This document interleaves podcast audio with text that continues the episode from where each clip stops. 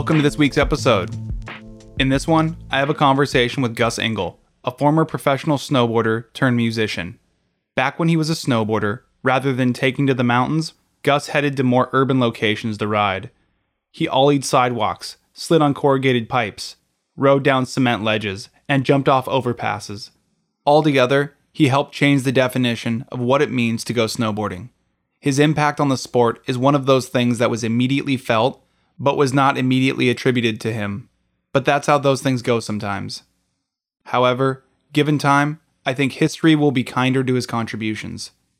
Today, Gus lives just outside Quebec City, Canada, with his wife Este, pursuing a career as a musician with his band, Gus Englehorn.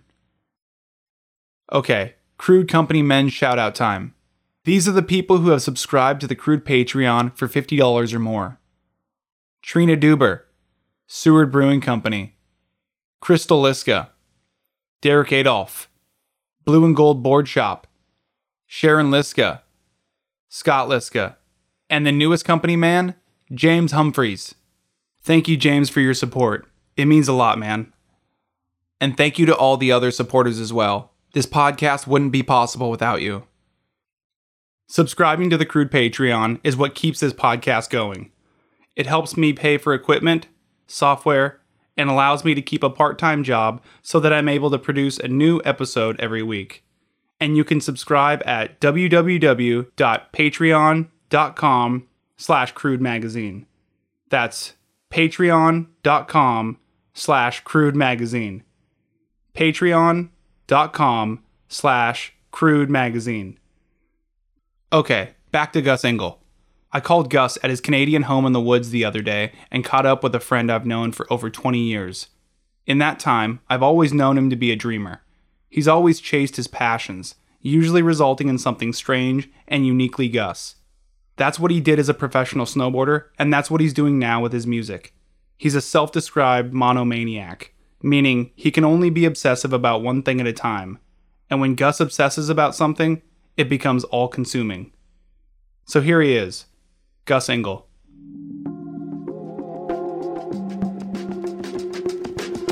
Mike is hot. Mike's hot. Mike's hot. Is it recording? Record. That's what that means, dude. Crude conversations. Listen more, then you talk. Go to work. So we are officially recording, Gus. All right. How are you? I'm good. How are you? I'm I'm good. Uh, it's all sunny in Alaska right now, or it's sunny in Anchorage. What about where? Where are you? Quebec. Yes, I'm in uh, right outside of Quebec City. And what's that called? Uh, the little town I'm in is called uh, Fossambault-sur-le-Lac. And when did you move there? Um, it's been like, like maybe like eight months or something like that. We were in Montreal before that, and then we moved out here. We're kind of like living in like a cabin in the woods out here. Is that why it was so difficult to connect, or Uh, maybe I don't know. It's raining crazy, and it's uh, and there's gonna be uh, lightning. does does the lightning affect Wi-Fi in Canada? You know, I just don't have the answer to that question. I'm just not. I'm not qualified to answer that. So we haven't talked in a while, dude. I know it's been too long. So what what do you need to catch me up on? Um, haven't been doing too much. Just been, uh, you know, I'm pretty much just trying to um, uh, make this uh, rock and roll band uh, work. Me and my me and my wife and my uh, best friend out here. Uh, we like started this little rock and roll band, and we just started like playing shows, and we recorded an album, and we're gonna release it next month. And that's pretty much it. That's pretty much all I've been doing. What's the name of the band? It's just my name, but I added horn to the end of the Engle. Gus Englehorn. Why why'd you do that? What is that? Where does that come from? I don't know. I thought I think it's like uh the I don't know. I just thought it, it lended some uh, gravitas, if the if that's the proper uh, usage of that word, uh, to uh, and I think it might have been like the name, the German, um, like the full German last name before they like got to Ellis Island. They cut them all off or whatever. You're talking about your last name. Yeah, my last name. I think. I mean, I don't really know. It's just uh, pretty much just. Ed- Actually, I really, I guess I really ed- did it because Burtner always used to call me Gus Englehorn, and uh, so I, uh, so I just, I don't know. I, I liked it, so I, th- I thought it went well with the aesthetic and everything. And this is Jesse Burtner. Yeah, Jesse Burtner. He used to call you Gus Englehorn. Yeah. And this is this is back when you were snowboarding? Yes, back when I was back when I was living with Jesse, I think pretty much in Seattle. So that was the inception of Gus Englehorn. Yes, exactly. And now uh yep, and now I'm using it for this band. so let's maybe let's maybe back up a little bit. So um I saw that your dad recently sold his house, which was your childhood home, and moved out of state. Yep. Is it kind of weird not having a place in Anchorage to visit or come back to now? It is kind of weird. I mean, my mom lives in uh, Ninilchik still, so uh, I could still always go there, which which is pretty cool. But uh, you know, uh, I feel most at home around um, the hillside of Anchorage and stuff. So it is weird, man. You know, like I, I don't know where I would stay. If I guess I would stay with you. I'll have to let uh, Carrie know. yeah, Gus is moving in. I'm back. I'm back. so yesterday I asked if you had anything you'd like to talk about, and you said uh, that you'd like to talk about your expatriatism and songwriting because that's pretty much all there is to your life at, at this moment.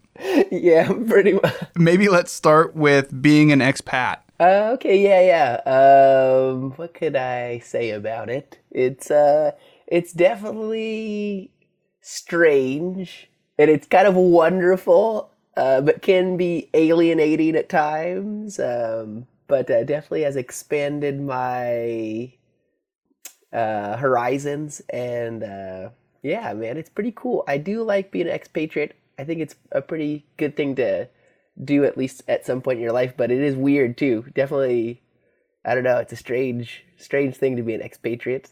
How is it strange?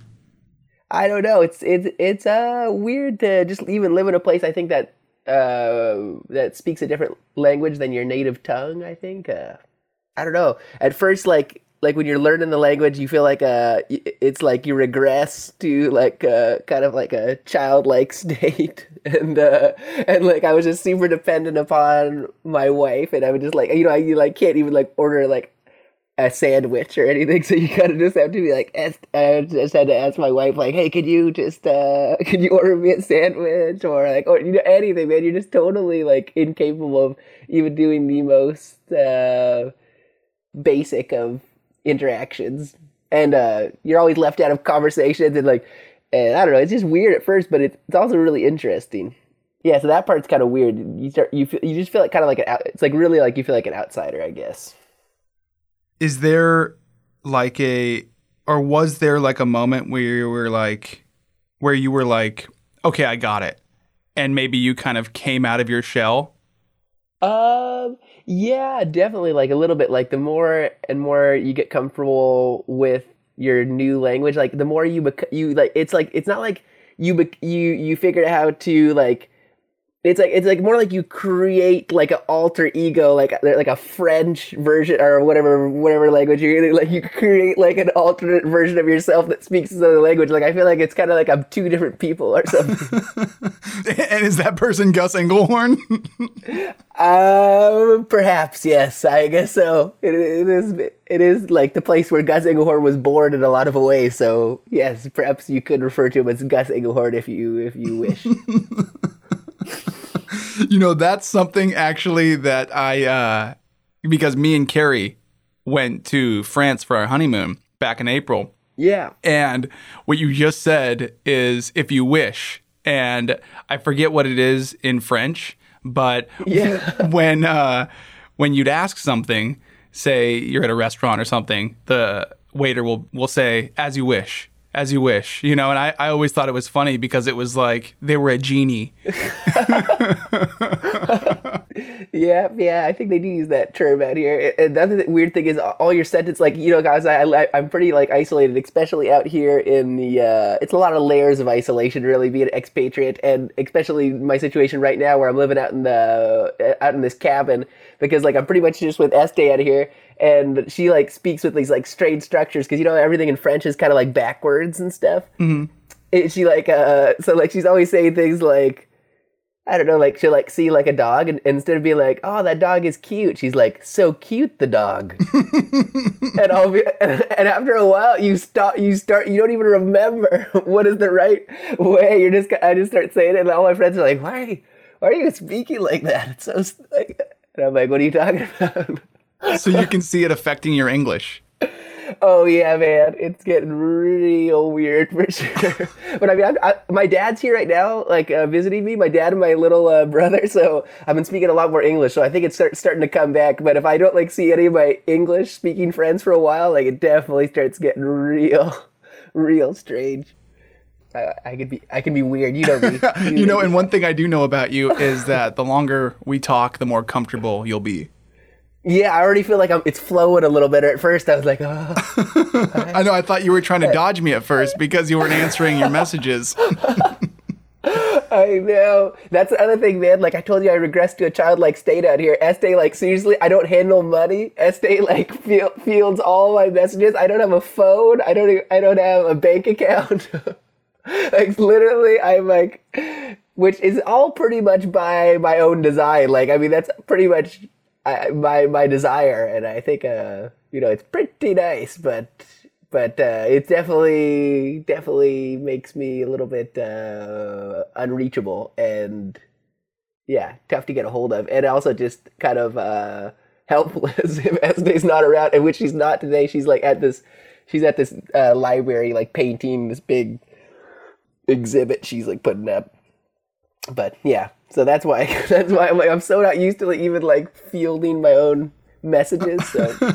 and when did that happen? Because I remember, you know, growing up here with you. Yeah. Uh, we, we hung out all the time, and you know, you'd have you'd have money, you'd have all of the necessary things that a normal person in society would have, and now you don't really have them.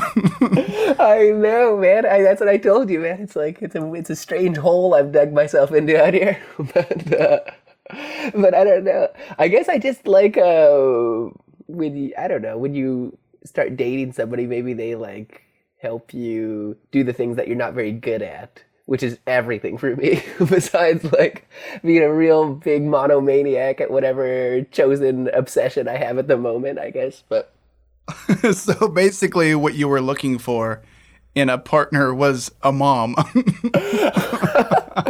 Dude, it's so weird and Freudian. Like every once in a while, like when I'm talking to my mom, I call her Este. It is really, it's, it's really weird. It's it's not good. It's not good.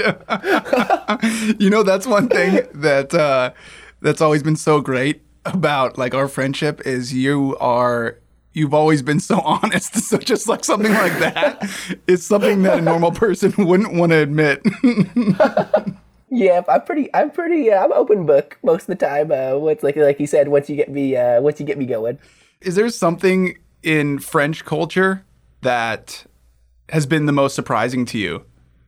Uh, what has been strange out here? Um, it's all just so odd that it's hard to pick one thing. But uh, there's one thing that they do all the time that I that is uh, it's pretty strange and addicting, which is they always like play with words. It's like uh, like they're called les jeux de mots, and it's just like a play on words, and uh, and it's like but you, you like start doing them and it get it, it gets so after it's just puns pretty much but it's like such a constant in their society like all the businesses are named like strange puns and like constantly in conversations people are making puns.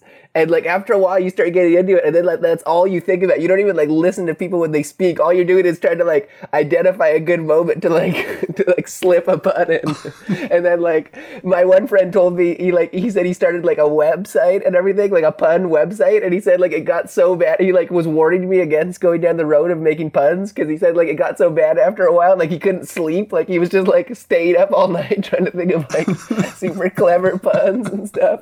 It's a slippery slope that uh, pun part of uh, the French culture. But uh, yeah, that's one of the weird things. What else is weird? Um, Do you have an example of a pun? um. Oh man. Okay. What's a good? Uh. Well, they're all in French usually, but it's always things like. Okay. What's a good one? Mm, I don't know. There's so many, but I'm trying to think here. Um.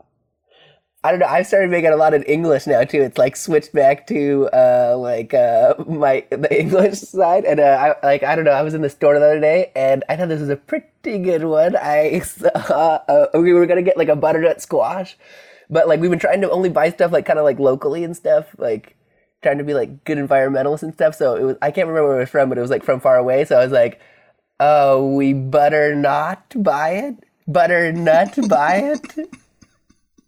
And were you saying this just to Este or to people around you? just to Este in this case, and um, Este can't even deal with my puns anymore. She's she's so over them. So she wasn't amused. she is entirely and utterly unamused by my by my puns. I can't stop though. I, I can't stop. It's, it's bigger than me. It's I can't do it. it's a sickness. It is. It's a sickness. And Este is in your band, correct? Yeah, Este plays the drums and she sings a little bit in the band. And are you guys on tour in uh, Canada? Uh, no, but we're playing quite a few shows. Uh, just, I mean, we, we like kind of only places we play shows right now are are in Quebec City and in Montreal. And what's been the response? Man, it's been going pretty good. I gotta say, it seems like people like it. But uh, you know, we're still we haven't put the album out yet. But uh, man, we've been getting some really good feedback, and so it's been really uh, encouraging for sure. Maybe take me through the uh, the first show that you did because I know that you've been working on music for a long time and Yeah. you're very particular about the music you put out. And Yeah. so, yeah, what was that experience like? You know, showing the world your music for the first time. Oh, it was pretty weird for sure. Like the first show we actually had like as a as the band, like with Este on the drums and everything, like the this like kind of like the final iteration or like what seems to be like the the, the what will be like the final iteration anyway, uh, with Este on the drums and just me on the guitar. And like that for the first show we had doing that was uh with this this super cool band from Montreal and they're like pretty big and stuff. So like a lot of people come to their shows and our friend our other friend from Montreal who was staying with us like last winter um was like out here trying to help us like record an album and so he got us like that sh- uh, got us a show with them and and it was like uh, in this like kind of like cool like punk bar in Quebec City and we were like we were super freaking nervous. And we like played all our songs super fast. Like we were supposed to play for like 20 minutes and we like played our songs because sometimes when you're really nervous you like play fast. I don't know why but we like played all our songs in like six minutes somehow. It was like insane. But they really liked it. They were like super like that the the lemon grab uh, the band uh, from Montreal like really liked it. And they like invited us to play um like we played three shows with them now and they like the um, one of our last big shows is in Montreal with them, and, and they're like they're getting pretty big in Montreal. So like the like the venue was like sold out and stuff, and it was like this super cool venue, and there's probably like I don't know, maybe like 150 people there, or something like that. So that was like our biggest show yet, and that was really cool, man. It was I don't know, playing shows is so fun. It's like it, it can be terrible. Like we played a couple terrible shows where it just was like the worst thing ever, and you feel terrible after. But then if it goes good, it's like it's so it's so fun. What were those terrible shows like? I don't know. It's just like sometimes like there's like this.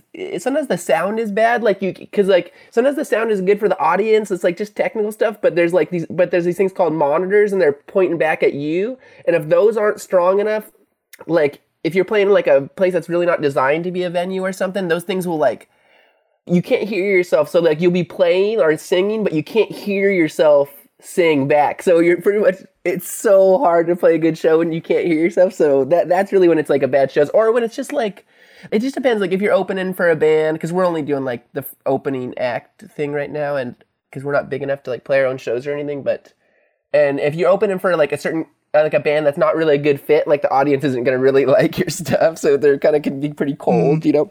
So when their audience is kind of cold, it's like you play a song and then it stops and everybody kind of just like, you know, like just like glasses are like clanking and like people are like coughing and like a door is like swinging and you like hear and it's such a bummer. You're like, oh no. You just like want to get out of there as quick as you can. You start getting like more nervous, you, like start sweating and like, you know, like you play all bad and stuff. it's terrible. You know, I would imagine those experiences are really important though, because, you know, like the worst thing that could happen has happened. yeah, for sure, man. Like, yeah, once you get that over with, you're kind of like, okay, well, it's not that bad. And and I think the time when you're most bummed out is like really when you don't play well. Like if you if like the audience is like not exactly like receptive, and then you like start you start not giving it like everything you got, and then you kind of feel more bad. Like, oh man, like I could I should no matter what. Like I, you always kind of feel good if you feel like you did your best. You know what I mean? But if you feel like maybe you you didn't like fully put it all out there, then that's when I always feel like, oh man, I, I like I got I got to do better, you know. Do you have a like a routine that kind of ensures that you can play to the best of your ability? For sure, like uh like I I pretty much like my lifestyle is pretty like it's pretty much just all all revolves around like playing music like every hour of the day anyway. So I'm always pretty um pretty like sharp, like I'm never too rusty, but but yeah, like definitely like warming up your voice and uh, and trying to practice with the band as much as you can, which is like that's kind of hard. And we all and like in our, I don't know, we try to practice as much as we we can, but like we live like way out in the woods. But we're kind of like a we're kind of like a punk band a little bit, like a we're kind of like a, what's it called? Um, amateurists i think. So like we it's kind of it's kind of like endearing i think in our case and we make mistakes and stuff. So we're, we don't have to be like we're not like we- we're not one of those bands that has to be like super super tight and perfect. Like it's kind of i don't know we kind of we like accept that we're kind of like uh, non non musicians playing in a band in a way. You know, that's that's like uh remember that that fake band from when we were kids, ear pleasing? oh yeah or was it the ear pleasers or was it i remember there was two names of that band and one was ear pleasing and one was metal mustache and it wasn't really a band, was it? No, we were just we had some sort of idea to like just play a show, but like we didn't wouldn't know how to play any of our instruments or something. It would have been such a disaster. I'm so glad we never did that. And we were gonna make Mark Thompson be the lead singer. maybe it would have been so good though. Like maybe we blew it and we would all be like, you know, Super famous. millionaires, right? Yeah. Maybe it would have been just brilliant somehow. We would have been ruling the world. But uh, alas, That's basically, you know, the non-musician musicians Yeah. idea that you were talking about. exactly, exactly. It's like really, it's a really like a freeing concept because once you kind of accept that uh, you're not gonna be like uh, Jimi Hendrix or something, then you can kind of just just try to like go down your own little road and try to uh, you know just like kind of follow your intuition. I think in a, in a very uneducated, um, free form way. When I think it has a lot to do with being comfortable with your own abilities. I mean, that's something that that I've realized the older I get that I'm more honest with myself. You know, I'll be like, "Oh, I'm just, you know, I'm not great at that. Yeah. I enjoy doing whatever that thing is, but then there are things that I am really good at. So, you know, I focus my attention on trying to make those things that much better. Yeah, exactly. That, that that's that's you really hit the nail on the head for sure. I think that's like the yeah. I feel like that too. The older I get, the more like I realize like I'm I'm bad at some things, but the more I'm like I'm okay with that. I feel like I'm like okay, that's that's okay. Like I don't need to be good at everything. Like I just want to be really good at one thing, Yeah. you know, or something, or just, or even just like you know just want to enjoy myself, or so you like figure out how to how to enjoy yourself better or something. I don't know. I do kind of like that aspect of getting older. Yeah, I think I um I was really excited about turning 30 because I mean 20s are tough, dude. Yeah, you know, you're you're struggling to find your identity, your professional identity, your personal identity, and how those two can mesh? You know, how can you live with both of those things? Yeah, exactly. And I I feel like for me, like I'm in, I'm going through my twenties right now. Like I'm going through what you just described right now.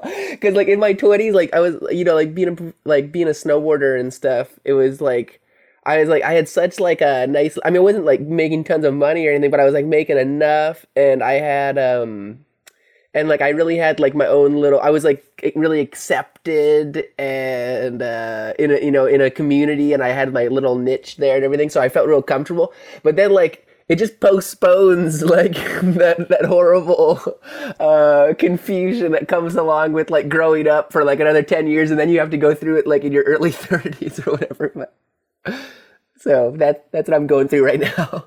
Well, I think that there might be two ways to look at that because I think that you figured your life out as a snowboarder. And if you would have decided to continue down that path, you would have figured it out. You would have been that much further along. But Yeah. you've decided to kind of switch career paths. You know, I did the exact same thing, you know, snowboarding and then decided to pursue journalism. Yeah, exactly. And I had to start from the ground up.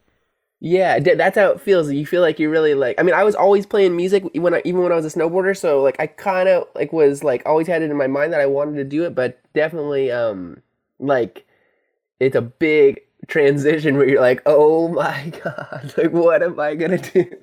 And it's it can be tricky for sure. Especially, yeah. I mean, it's it's tough, you know. In uh, the transitions are always the tricky thing, but it's always the thing that keeps your life exciting too. I think. I mean, again, I think that that's something that as you get older, you learn to appreciate because as you're going through it and you're struggling, and every day is this new, this new hurdle that you have to, you know, overcome. Yeah. And then by the time you get to a certain age, you're like, oh yeah, I've done that before. Just like what you were saying about bombing at a show, you know? Yeah. You're like, oh, this isn't so bad. You can find the comedy of it. You know, the people coughing, the the glasses clinking, the doors opening. Yeah. yeah, exactly. Yeah, totally. Yeah, that's for sure. You definitely like I, I definitely feel like I'm more uh mentally uh capable at this age of dealing with what you have to deal with in, in this current thing I in this thing I'm pursuing right now than I would have been if I was in my 20s or something. You know, it would have been. I feel like it would have been. But of course, when you're in your 20s, you're pretty brave too. Like you know what I mean. You feel so like you feel so like uh indestructible. You know. But um, but I still feel. I don't know. I I yeah. But I yeah. Like like you said, it's pretty. It's good to uh. Uh, like be able to like kind of like laugh at yourself a little bit more. I feel I feel like you're like you're more insecure when you're in your 20s, so it's harder or something to uh yeah exactly. You're like more ser- self serious or Yeah, I agree. I think that um, I've definitely learned to make fun. I make fun of myself every day. You know, I'm like, well, that was a stupid decision. and then being able to look Yeah. back and um, see all the areas that you, that, that maybe not the areas, but like the things that you've tried that have failed, and then what you've learned from those. yeah yeah for sure yeah definitely the experience helps too i think hmm for sure. because i just sometimes i just look back at things i would do or say or or just decisions i made like in the past and i was just like I was such a fool, you know. but not that I'm not a fool now, but I do, you know, that. uh I guess you do live it, live and learn as you get older, and you become a little bit more wise. it's like those uh, those late night moments right before bed when you're thinking about you know all the most embarrassing things you did. you're like, God, I hate myself. Why would I say that Yeah, you're like, nah. at like 1 a.m.? yeah, it's the worst, man. Oh, yeah, yeah, I think that's hell. yeah. That's the that's the worst. Now that self doubt. Yeah, that's the hardest thing about playing shows. Just like think of that, but think about having a microphone when you were doing it, and like having a bunch of like onlookers, and also you're playing a show to like a group of people that aren't there to see you. At this, I mean, at least that's what I'm doing at this point. They're there to see another band, so they're just kind of like, you know, subjected to your like your your act, and you're like just like babbling on, and yeah. It's but why sometimes I'm like, why, why am I, why am I doing this to myself? Do you ever like wonder, ask yourself, like, why couldn't I have just been like a, like worked on the slope or something. Like, why can't I just be like someone who like is like I don't know, like uh, content to uh, do something that's maybe a little bit more in the realm of uh, the normal, you know? Oh, absolutely. It's, I I would always say, or I, I've I've always said that I don't want a plan B. And the older I get, the more I'm like, man, maybe a plan B would have been kind of cool. because now at this point, you know, you build up your resume, and that resume is the thing that kind of floats you through your professional life. And so when you show that resume, you know, you're ideally applying for a job that is applicable to that resume. You know, I'm not gonna, I, Yeah. I'm never gonna be able to be a, um, I don't know, like a foreman on like you know on like a construction site. They'll look at my resume, and be like, "What the hell are you talking about?" Like, no way. Yeah. Yeah, go over there and shovel. Exactly. It, that's that's what I'm. Me too, man. Like I try to work construction with my dad. Uh, like sometimes I come up to Alaska and try to work construction with him. And all I do is like sit around with like my hands over my ears, like when people are like working saws and stuff. and like that's like all I've came up. And I like try to talk to people about like weird subjects I'm interested in. Like I'm like, are you do you like uh, Arthur Rimbaud? Or, you know, They're like. Yeah, get out of here. Get the, get the hell out of here. What the hell are you doing here? You don't belong here. you don't belong here. I feel like that's been at least a theme in your mind for as long as I've known you. It's like in your mind, you're Oh, like, yeah. I don't belong here. I know, man. I'm always like the odd man out. And look at me now. I'm in Quebec City. Yeah, I'm like the constant outsider. Like I don't know if I if that's uh, of my own making or if I'm just um, I don't know unlucky. But uh, it does seem to be a recurring theme in my life. Well, I think it's just a matter of imposter syndrome. Like I don't, I don't Yeah. belong here. I'm, I'm not doing the thing, you know, that I think I should be doing. Yeah, that's true. But also, I think it's always like maybe it's a desire to stand out or something. Because you know, like remember in high school, I was like dressing like David Bowie, and I went to I went to school in Anchorage, Alaska. You know, it wasn't necessarily like you know, it was like I was just uh, kind of uh, asking for it a little bit, you know. But I don't know. I think my parents are really weird too, you know. Like I, you know, my parents. They're. Uh, yeah, I never had a chance really to be like exactly normal. You know, it's like Woody, like my older brother. He was like, he's like still really weird, but like he like managed to like kind of like get like a like find like his place in like society, and then like I was like a little too weird to like ever do that. And then Max is like the the strangeness uh in its pure form. you know what I mean? Yo, absolutely. I, I actually 100% agree. So the life of a musician is pretty similar to the life of a uh, professional snowboarder. Yeah. There's traveling, performing, recording, or filming. Yeah. Do you feel like having been a professional snowboarder prepared you to pursue music? Uh yeah, I think so. I think so. I think I think one thing that really helps about it is that there always seems to be um like what what's the word I'm looking for here? Like uh uh like la- uh not landmarks. What's it like watermarks, I think? Or uh what is what is benchmarks? Okay.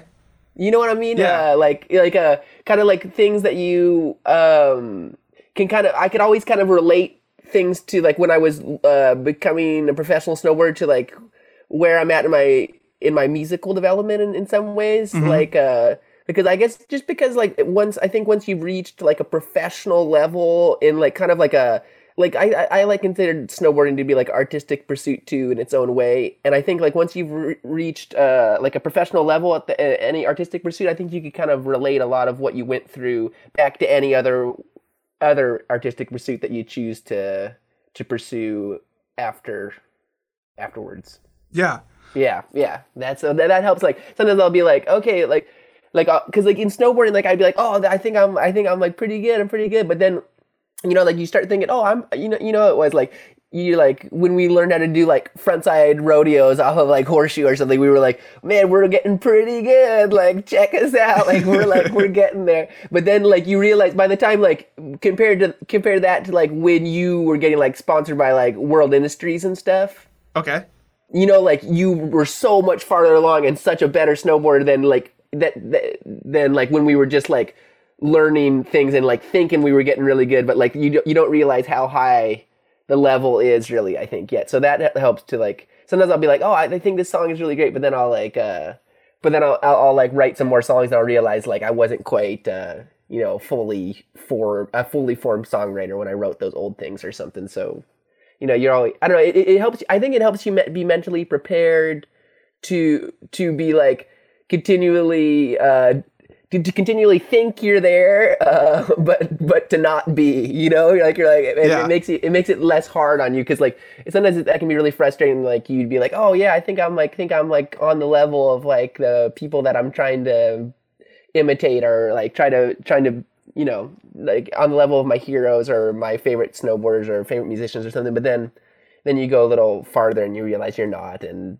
and then you gotta just keep i think you realize how much work it takes too it just takes such like a tremendous amount of work and trial and error and and like frustration and stuff but uh, it's also really like fun obviously but I liked what you just said about something to the effect that you can kind of feel yourself getting closer to those people that, you know, maybe you're emulating or you're idolizing. Yeah. And then it becomes more like your dream becomes like more tangible rather than, yeah you know, when you're just first learning, it's more fun. Everything is brand new. yeah I feel like there's a point in the pursuit of something like this, whether it's snowboarding, whether it's music, whether it's journalism, where you realize that hey, like I could, I, I I'm I'm next. yeah You know, like who who else? Because there there has to be a next person. Like why can't it be me? You know? Yeah, yeah, exactly. Like you, you do real. I think you do realize like you can, you can do it. You can get there. Like if you work hard enough, like you will, like arrive at some, some, some like higher level of the thing you're pursuing. You know, like you really, you can, you can manifest it if you, if you work, if you really just focus and make your life revolve around it for sure. I, I, I, I do believe that. Mm-hmm. You know, I um a couple years ago I came over to your house, the one your dad recently sold, and I interviewed you for a snowboard magazine and you said something that stuck with me, which was um it was about how raw talent isn't the key to success and that the key to success is practice and perseverance. And we talked about, you know, this idea of perseverance and I remember you were like that's it. That's the talent is the perseverance. Yeah, I, I still believe that for sure. I think it's like that's that's what it's all about. Just being, just being uh, perseverant and just just just trying and trying and trying until something something comes together. You know, that's it seems that seems like the only way it, can ever work. You know, because even if you're just really really great at it, uh, you know, it's it's I don't know. It just seems like it can never quite organize itself in the in the same way it, it, like as someone who's like very um, um, doggedly pursuing um, what they're doing. You know, it, it doesn't seem like anybody stumbles into it. Really, I I feel. Do you think that those people that just have the raw talent, they don't appreciate it as much?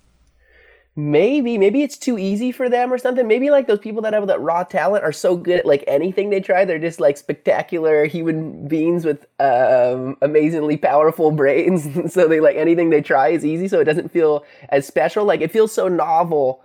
Like a- anything I've ever gotten good at has felt like so, um, so spectacular when I when I did finally get good at it uh, because I it was it was so hard for me to get good at anything. I, I feel like I'm such a slow learner, you know. So I don't know. I just feel like, uh, yeah, yeah. I think like when you're when you're when it takes a lot of work to get to it, you maybe maybe you do appreciate it more. How often do you think about quitting? Man, I never think about quitting to tell you the truth. Like I just love it too much, and it's like I don't know if that's a good thing or a bad thing, you know. I can't, I just can't, I just love it so much. Especially music is one of those things where, I mean, snowboarding was the same because snowboarding is just like the most fun. But music is really easy to keep going to because music is something that's so uh, ubiquitous that you you're you're walking around and you hear you hear it all the time and it, music is just so powerful too that I think it's it's so it, every time I hear a song that I really love which is every day pretty much uh, it just re instills that desire in me to to keep like keep trying to write songs. And, and writing songs is really fun too because it's like the it's like playing the lottery or something because like every day you wake up and uh, you're like oh man maybe this is like the day every day you try is like a day that you could write like a song that's like as good as as, as like your favorite band or or or you know any of your heroes and stuff like it's like every every day is like a little opportunity. So it's like a, it's a fun it's a fun process. It's not like something that um, it's like every day is a clean slate. It's not, i think some some artistic pursuits are really like tricky and you know you're working on the same thing all like if you're a sculptor or something you're like probably working on a sculpture for a long time and you probably have to like you know apprentice with somebody to like be able even to be in a position to like make sculpture on a high level or anything. But like songwriting so uh it's like the the uh craft it's like really uh, for like anybody you know you can just like get a laptop or a guitar or whatever and just like and make music and there's inspiration everywhere because music's such a huge part of our of, of our society and stuff What usually motivates you to write a song?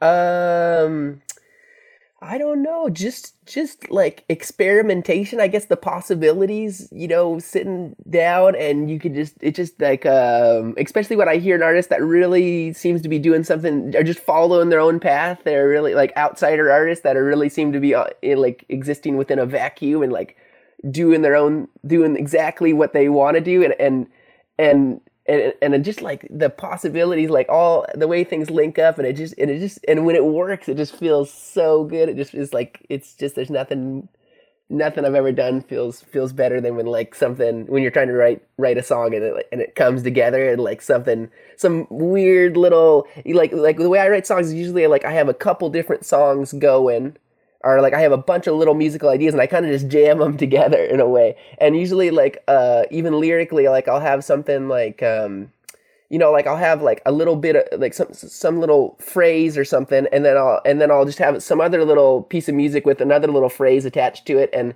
eventually I'll just kind of like mash them all up and they'll they'll end up together and but the but the lyrics will even make sense and stuff. I don't know, it's just like it's like uh, A puzzle.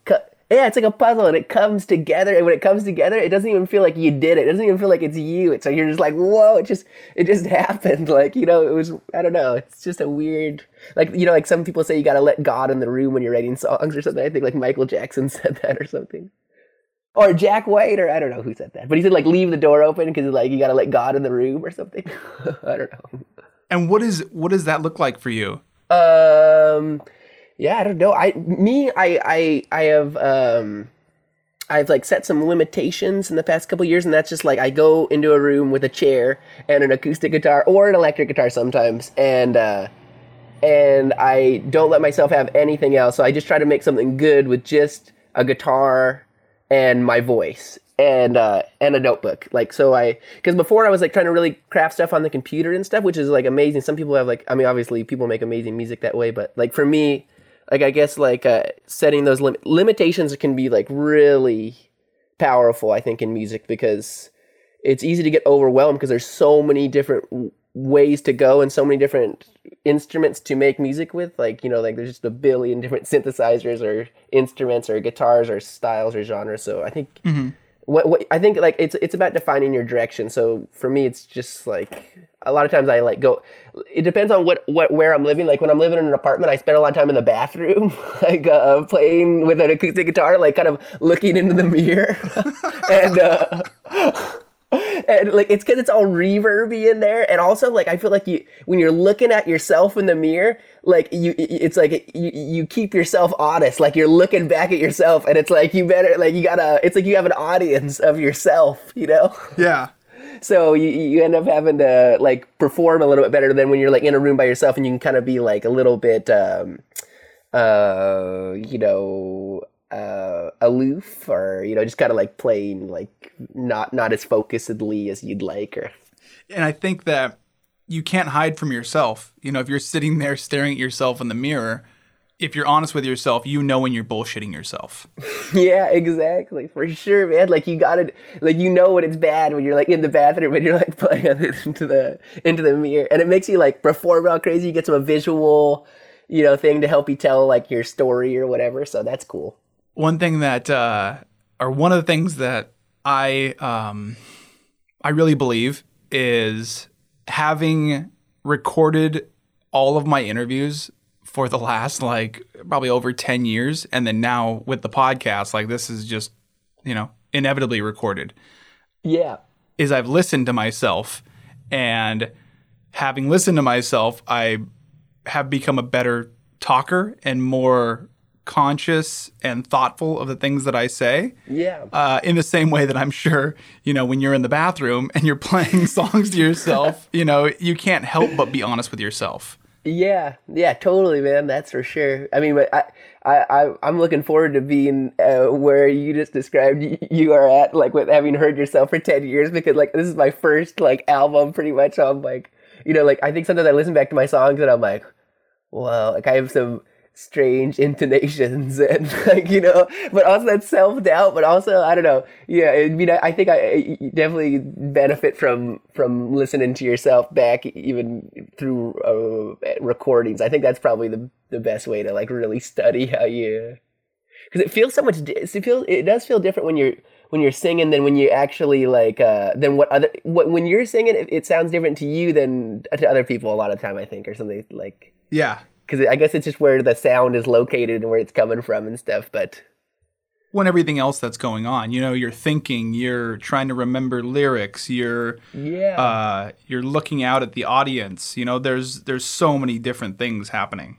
exactly. It's just such a different experience being a, a performer than to be like than than being your own audience. I guess that's true. I think everybody could benefit from listening to themselves.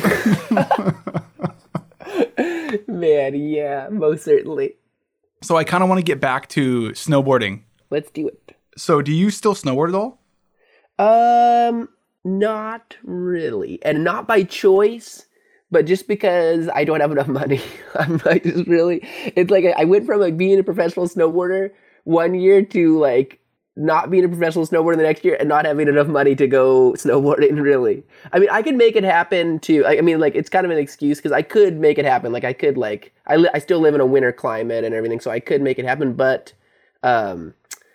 I think it's also like uh the monomania that I that I that I uh I'm a monomaniac. So it's it's hard to, it's hard for me to, to to do to be even excited about two things at once. Like like I I I have I I never have a ba- I never have a balanced life. I never can lead a balanced life, you know. So it's like always like one thing or the other. So I think once I got on and I wanted to do, and I, I decided to do music full time, I was like it was like snowboarding kind of got forgotten a little bit. I still love it. You know, I think that we are very similar in that way. Um, Yeah. because that's exactly why I stopped snowboarding, and it wasn't by choice. It was because you know I wasn't getting, uh, I wasn't sponsored anymore. I wasn't getting the stuff, getting the equipment and the gear, and then going to the resort or hiking or whatever. Because all that stuff costs a lot of money, Yeah. and so I have less money, and I also have, you know, I had a new interest, and whenever I think about pursuing one, it's also a matter of neglecting the other. Yeah. Yeah, exactly. That's that's I'm the same way. I'm like, and I, I think that's that can be a really big benefit too. Actually, like it's it could also like uh, make it so you can't lead a balanced life, and it can be make, your life miserable, being like obsessive. But but but it really can't. It's powerful too. I think like most people that probably reach a really high level probably exhibit those uh, same uh, character traits. You know. I've heard meditating helps. Man, me too. See, but I can't. I'm too much of a monomaniac even to help myself. Like I, I just have, I can't do anything else besides the thing that, like, you know, to me seems to be bringing me closer to my goal. You know. Yeah, you know, I think uh, I think you can just sit there though. You know, you just sit there in the quiet, eyes closed, and try to clear your mind. Man, I gotta try that. Sometimes I go. Sometimes I get pretty. Uh, you know me. I. I uh, it, it can be hard being uh, Gus Englehorn. so is there a um actually hold on, sorry, I want to ask another So what was the what was the last part you filmed? Um, the last thing I filmed was with my wife, uh, and it was called Posy Posy. It was like a little. We we decided to make our own movie because I was still getting paid, and I wanted to. I wanted to make a movie, like, and I always had an idea to make a. I always want. I would. I always thought like it'd be so cool to have creative control on the other side of the lens too. You know, because like it's always. I always had kind of like I always worked with people that were really like accepting of what I wanted to do like on my snowboard. But I I always I kind of always had ideas for videos too, and I had this really grand idea for the video, and I think it would have been really cool. And I and I was like.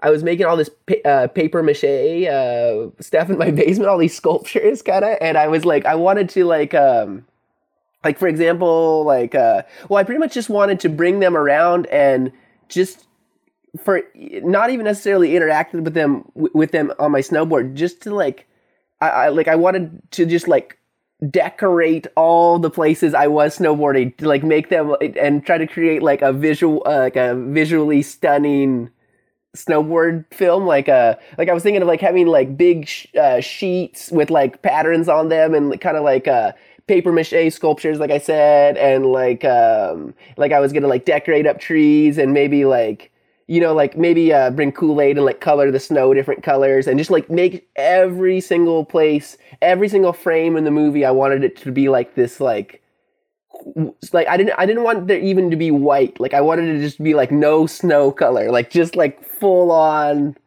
just every shot like just look look crazy and psychedelic in a way, I guess, or something. But uh it didn't really happen. I didn't I didn't really make it happen. I, there was like there was elements of that in in Posy Posy, but like I didn't uh, fully realize my vision. Mostly because I think I kind of was just getting too into music and I couldn't really fully commit to the idea of doing it. And I kind of knew like my snowboard career was like winding down a little bit, I think. And so, yeah, it didn't really happen, but I still, I'm proud of that movie. I'm still really, I'm like, I'm glad that that's the last thing I, I ever got to do in snowboarding. I'm glad that it was like a new experience and I got to do something with, with Estee. And so that was really, it was cool. I don't know. It's, it used to be on the internet and some people really liked it, I think, but it, now it like got taken down somehow. I don't know. I got to put it back up one way to look at that too is you got to go out on your own terms. Yeah. A lot of people don't get that opportunity. Yeah, totally. That, that was the nice thing about the internet, I think, is like, you know, I think a lot of times, like before, like people, like, you know, Mack Dawg would be like, okay, you're done. Like, no more, uh, you can't be in the movie anymore. And that was it, you know, but like with the internet, like, you know, everyone has an outlet, I guess, to do whatever they want for better or worse, I guess. But I think a lot of times for better, you know, it's like really cool that put the power in the hands of uh, the creators, you know was it was it nice to be able to close that chapter of your life? On your own terms i should say.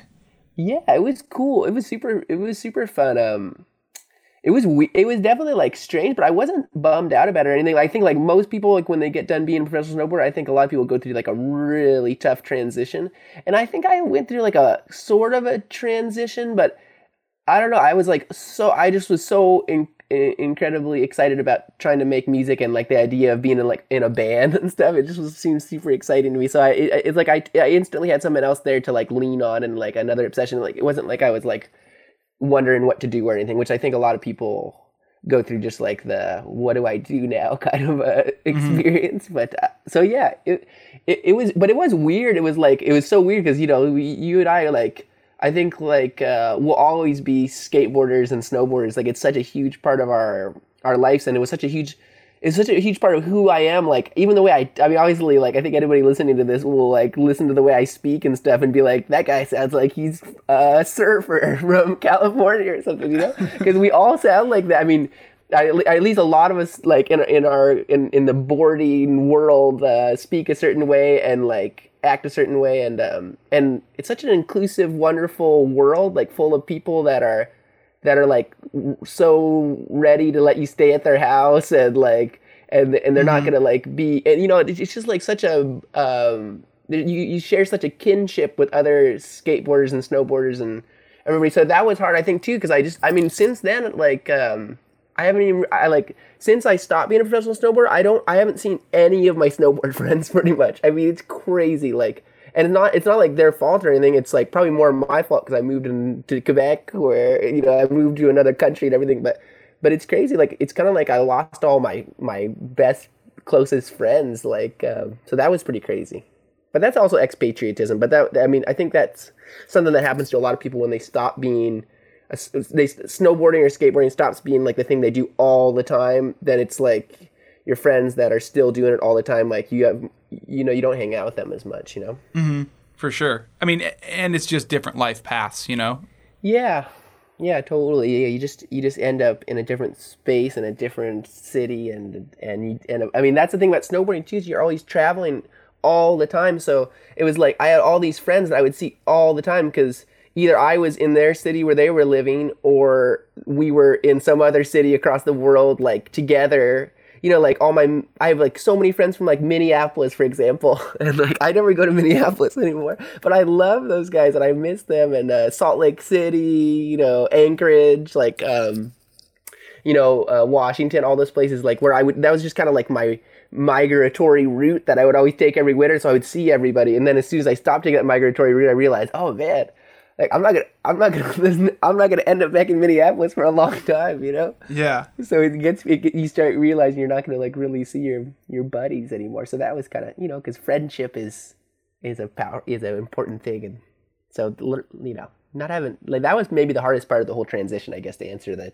transition question. But Yeah, I, I, I can agree with that 100%. I think that um, the way that we all grew up, you know, you, me, and the rest of our group of friends, it was like, it was so tight knit and to the point where it was like we saw each other every single day, you know, Yeah. whether we were snowboarding at Hilltop in Anchorage or Alyeska in Girdwood or, you know, on occasion traveling with each other. And then as we got older, filming together, you know, it was, it was like, it was a family.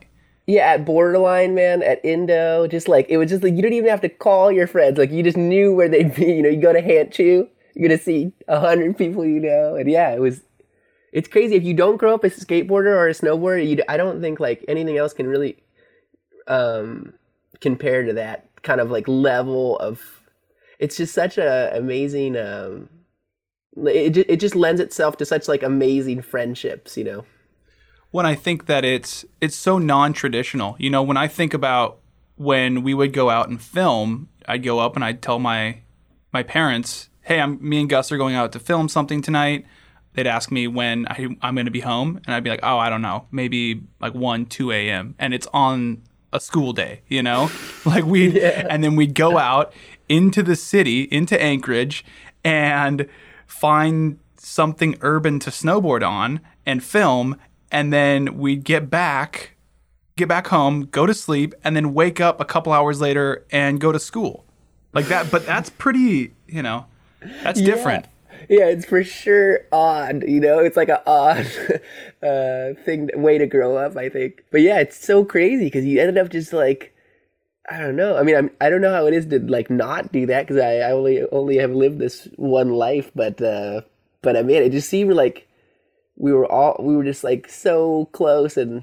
Every, everyone was just hanging out with each other all the time, and we all, I don't know, it's just crazy how it brought this, like, it, it brought such a huge uh, swath of people together, you know, and like from all different like walks of life and everything. But I guess that was borderline too a lot too. That was like I, I don't think everybody had that problem. I mean, I think a lot of I mean, I don't think every community has like something as um wonderful as borderline was to like bring us all together and make and create that sense of community. But yeah, I think just in general, I think skateboarding, snowboarding like is so I don't know, such a great way to grow up, you know. Uh, yeah when i think about having kids when me and carrie talk about having kids like it's not even a question that i am going to try to get them into skateboarding and snowboarding Yeah. you know because i mean i don't have any problem with football or soccer or hockey i, I like hockey a lot yeah. um, but not even close to how much you know I feel this like connection to snowboarding. Yeah, because I think it's the freedom that comes along with the lifestyle too of like, you know, like skateboarding. Like you're like you hop on your bike, you put your skateboard on your straps, and you're just out there in the city, like just going wherever you feel like, and you're like looking at the whole city in a creative way, and it's all about coming up with new ideas, and it's like so weird and artistic and and cool, and there's all these people there, and it just seems like I mean, obviously there's some like people like that are like not not as nice, but like for the most part, like you meet people like, you know, you meet people like Jesse Burtner or Mark Thompson. Like it just seems like people in in our world, like the skateboarding, snowboarding world, were like so, um, I don't know, just like such good role models in the best way. Like I don't know, it was just it was. I feel like if I wouldn't have had it and I wouldn't have met all those people through it, it would have just I would have been such a different person, you know. Yeah, it's crazy, man. It's a crazy. I don't know what to say, man. It's just so. It was just. It's just such a amazing thing. I, I guess that, that I like. I like. I guess what guys talking about this was like. Um, like stopping being in that world a little bit and that's the hardest part because like because even in the music world there's so many amazing people like there's wonderful wonderful people in the music world and like as you'd expect like very creative open-minded cool people but um but there's like also like an element of cool that does exist in skateboarding and snowboarding but it's like more present in in music that uh that is that I think prevents people from being as like you know like skateboarders I feel like and snowboarders especially especially snowboarders were like kind of like nerdy in a way you know what i mean?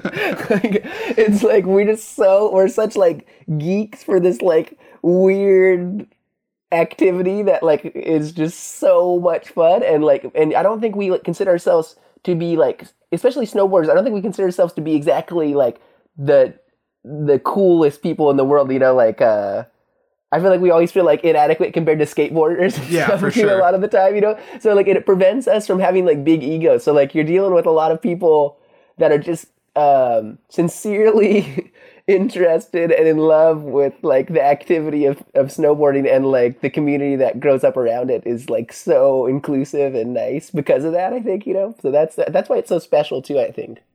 You know what I think is really interesting that you you mentioned a little while ago, and I I wrote it down here, is that we'll always identify with being a snowboarder or a skateboarder. You know, if Yeah. you if you were born into the not born into that culture, but if you kind of found your way into that culture, you will forever identify with it.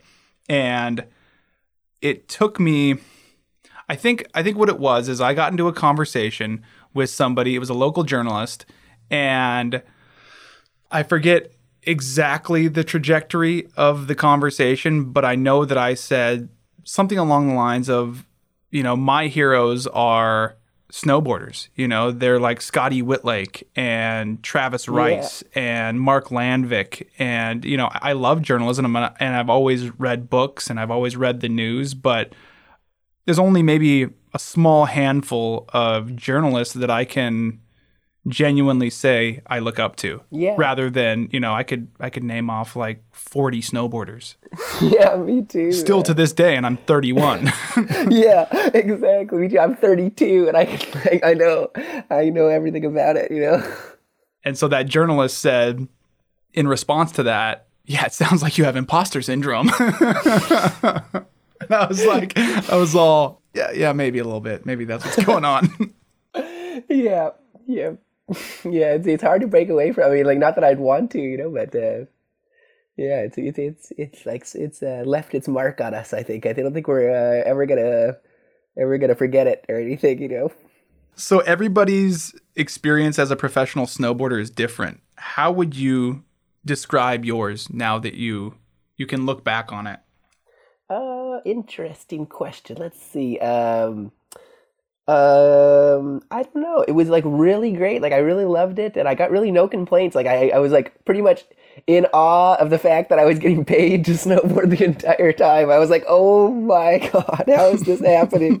like I wasn't ever getting paid a lot. Like especially because some of my friends were like, you know, making lots of money. You know, like and I was, but I never like. I was just always like, wow, look at us. Like man, we're like not having to live a real life, you know, like not having to work a nine to five job or anything. And it was it was really fun. I guess the injuries were bad sometimes, but I never got that injured. I blew up my knee one time, Mm-hmm. but uh, but yeah, man, I don't know. I guess look li- looking back at it, it just seems like um, I'm really. Uh, I guess I re- I feel really uh, lucky that I got to got to do all that. Uh, and um, I don't know. I guess that's that's pretty much it. There, I guess there was a time there, like right when I was stopping being a professional snowboarder, that I might have been a little bit like, oh man, like why am I losing all my sponsors and stuff? Like I felt like I felt like I was still good, you know. I was like, I still got like some like weird uh, tricks to uh, you know maybe try to invent or something, but I don't know. It was like uh but uh, other than other than that, I mean, it, I just it just seemed to seemed to be a pretty luck, lucky uh, thing that that I that I got to take part of, I guess.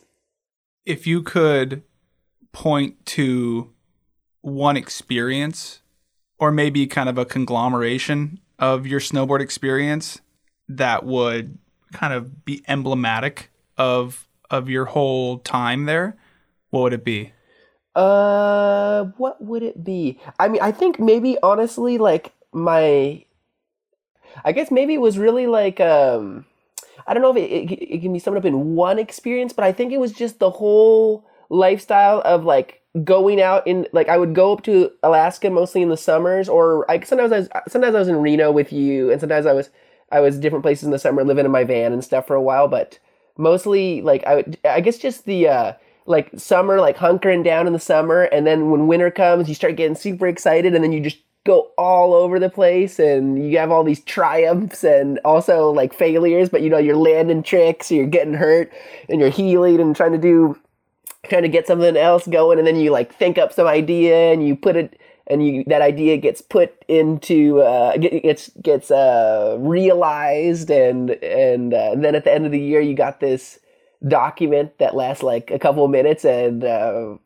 and you're usually super proud of it and By document, you mean uh, the video, right? Like the Yeah. video proof of of your whole season.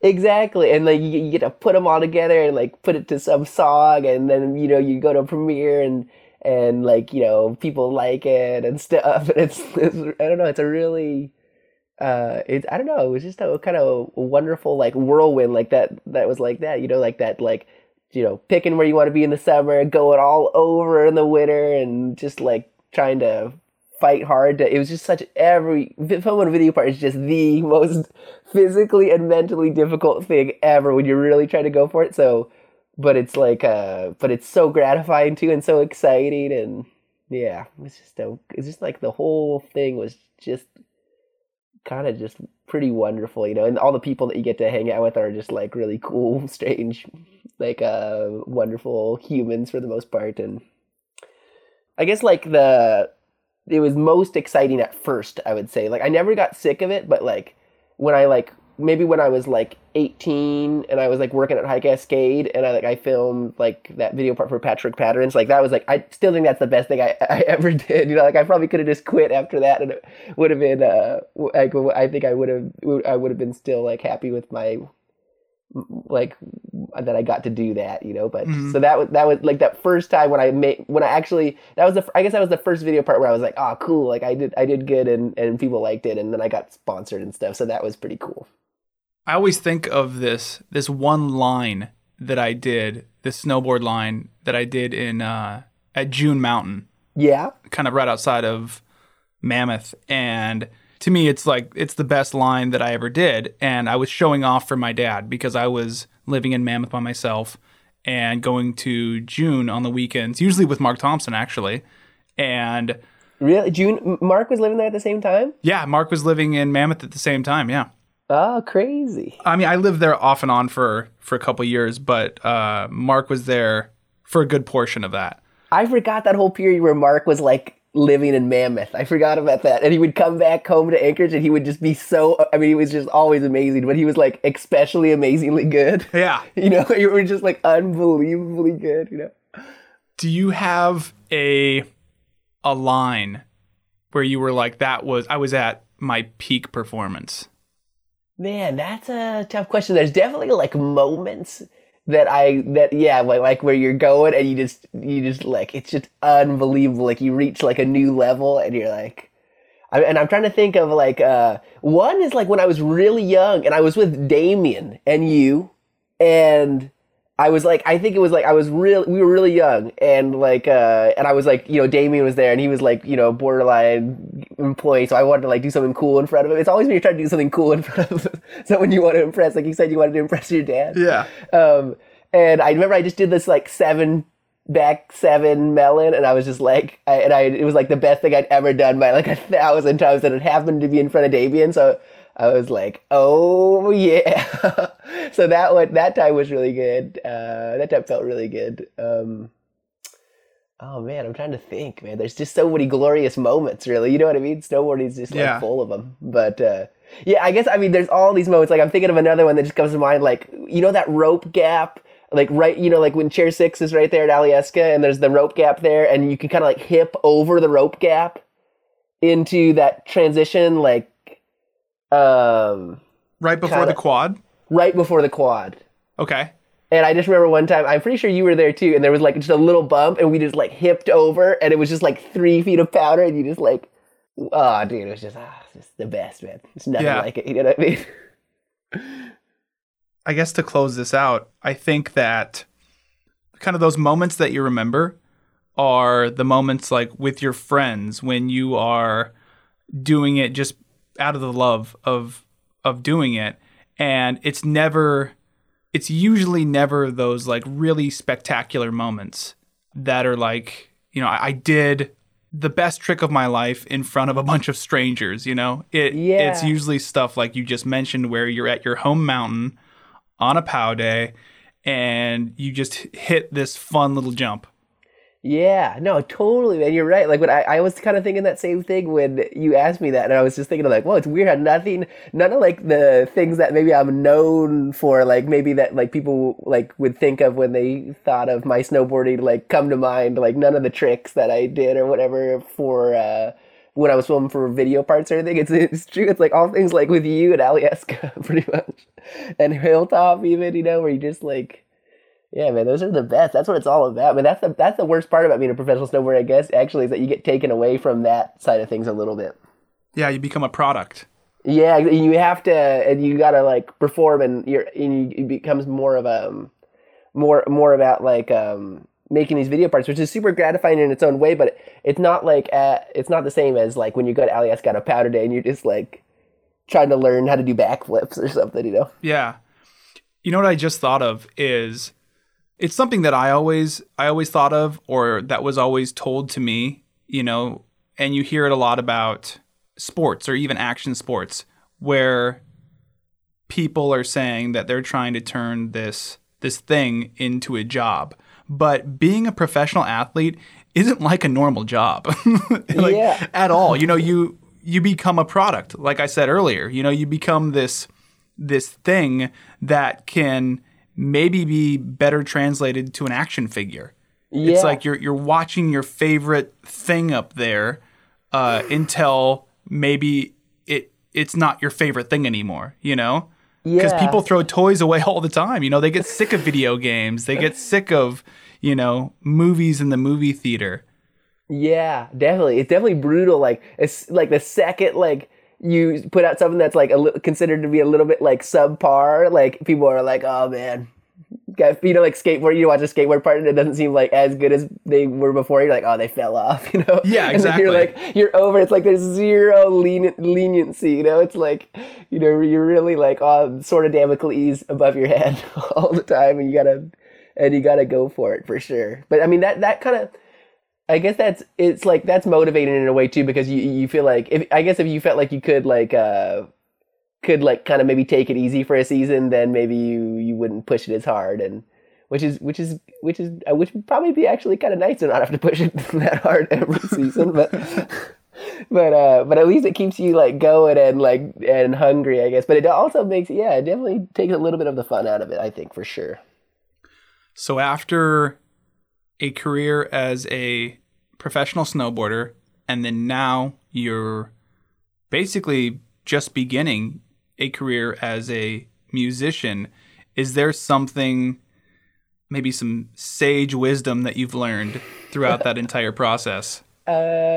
Um, I don't know. Let's see. I don't consider myself especially wise, but uh, let's see. I think uh, just uh, work hard and uh, and uh, set lofty goals because they're more interesting. Like than you know, if you if you if you set some sort of very reasonable, realistic goal it can be less exciting, you know. Like for me, like setting a big, big goal of like, okay, I want to be a, a rock star. You know, at least like it makes it easier to work on it every day because like the idea of becoming a rock star is so intoxicating that it kind of keeps you going, you know, uh, compared to like if I wanted decided to be like a banker, or unless unless you want to be a banker or whatever. But for me, that would be like not something I'm like, you know, not dreaming of or something. So I think dream big.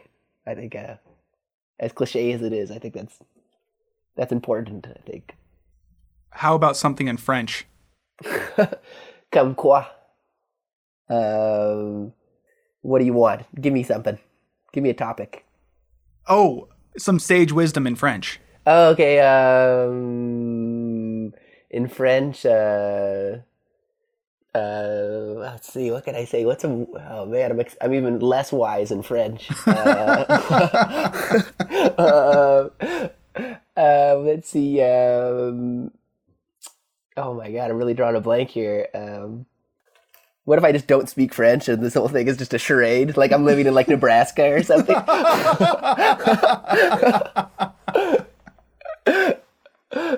um, uh, yeah. Um, sois toi-même, um, travaille fort et tu vas, tu vas atteindre tes buts.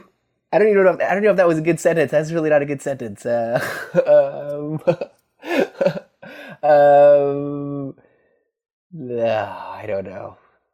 Uh, en rose. I love that song. Me too. Uh, listen to La vie en rose. C'est c'est une bonne chanson de Edith Piaf. That's perfect. All right, Gus, this has been awesome. Okay, thank you, Cody. Man, I miss you so much, and um, let's uh, let's. Uh, it's funny that the only time we talk is on a podcast. We got to I gotta call you more. I'm sorry. It's the monomania. I don't I don't talk to anybody. you know.